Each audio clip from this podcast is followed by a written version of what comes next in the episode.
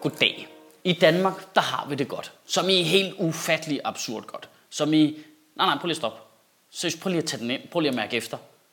Prøv lige at mærke. Fuck, vi har det godt. Vi har ingen bekymringer. De største bekymringer, vores politikere har i de her dage, er nazi-islamister og dyreseks. To ting, der stort set ikke findes. Alt imens var der 800 bådflygtninge, der druknede i Middelhavet på deres færd fra Libyen til Italien. En tur, de tog kun, fordi de virkelig godt kunne tænke sig ikke at blive dræbt med store knive i Afrika. Og det snakker vi da også om herhjemme.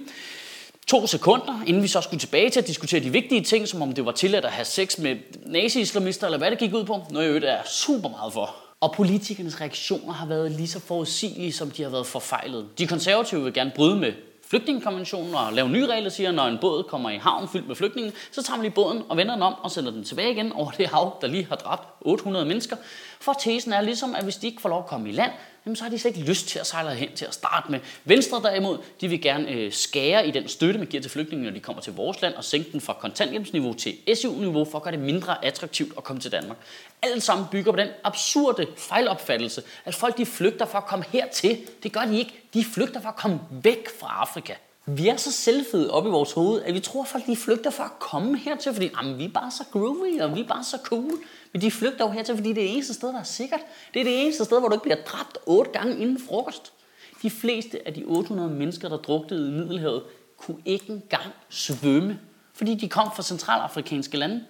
Hvad siger det ikke om mennesker, hvis du er villig til at rejse 300 km over åben hav i en hullet skåndert, og ikke engang kan svømme, så er det ikke fordi, du synes, du kunne være lidt griner at se Eiffeltårnet. Så er det fordi, hvis du bliver der, hvor du er, så bliver du fucking dræbt, mand.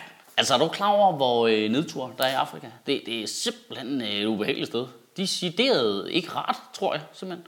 Du bliver jo dræbt hele tiden. Du kan jo dø af alt. Hungersnød, borgerkrig og de der fucked up grupper, som tager rundt og dræber folk, fordi de har en forkerte hårfarve, eller fordi de har en forkert religion, eller kommer fra den forkerte stamme. Eller...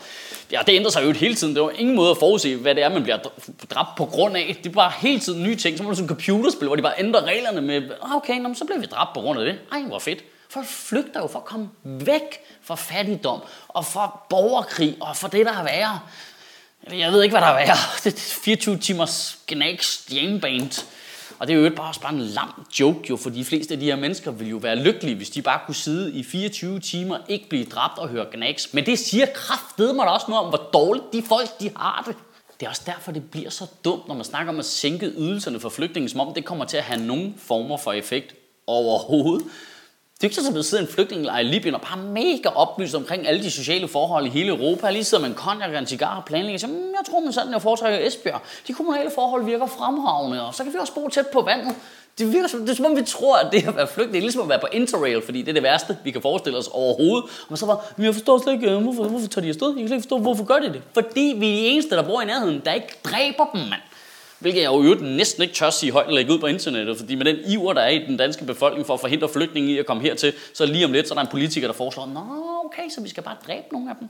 Og vi gider jo ikke engang at hjælpe dem dernede. Det er så vanvittigt. Venstre går til valg på at sænke ulandsbistanden med 2,5 milliarder kroner. Vi nægter at sende tropper ned og kæmpe mod Boko Haram, som de fleste af de druknede flygtninge flygtede fra. Og vi vil ikke have dem ind her.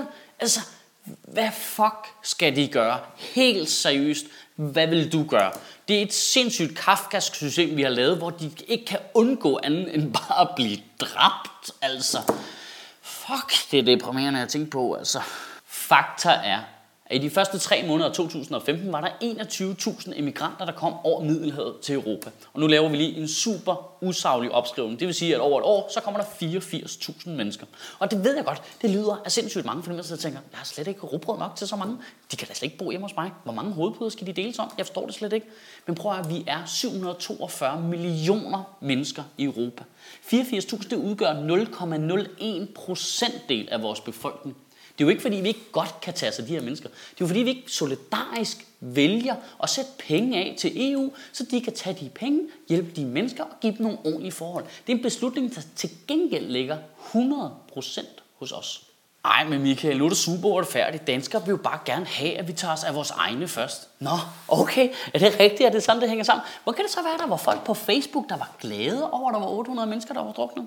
I Facebook-gruppen Nej til kriminelle indvandrere og islam 2 det, det var bare to af. Der er der lige en øh, uh, Majbrit Krittenstein, der er ude og skrive, pragtfuld søndag fra Europa. Lad os nyde den solrige dag. 700 mindre at forsørge med henvisning til de druknede. Ja, den fik likes, den status. Der var likes på. Der var andre, der kommenterede. Christina Falk svarede, det var også min tanke. Ja, det var virkelig var. Bjarne Honoré svarede, lad os glædes over den voksne bestand af hajer, som med stor iver sætter tænderne i ildelugtende halalmuslimer, der forurener vores hav. 50 af dem, der druknede, var børn. Ah, men Michael, hvorfor siger du det? Jeg bliver super deprimeret. Ja, det gør jeg også, men det er bare lige for lige at huske os alle sammen på, at vi har altså den her slags danskere i blandt os selv. Det skal bare lige huske, nu er vi i gang med at sætte kæmpe store plakater op på busstopstederne, hvor vi suger på muslimerne over, at der findes nogle få tosser hos dem med sindssyge holdninger. Det skal bare lige huske, dem har vi også selv. Dem har vi også selv. Hvor er anti-afradikaliseringsplanen henne der? Hvor er de store plakater med stop nazi-danskerne?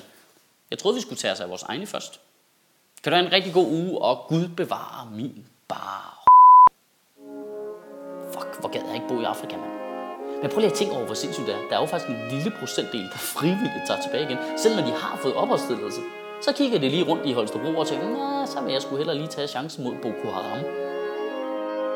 Og så skal du huske at støtte vores sponsor fra Comedy Zoo. Og der bliver simpelthen ikke noget bedre anledning end i næste uge, hvor Tom Chris er klar med sit one-man-show Jydelogik. Jeg kan simpelthen ikke anbefale det show nok. Han er en fremragende komiker, og jeg har selv set showet og grint simpelthen så meget af det, for Tom er så dum.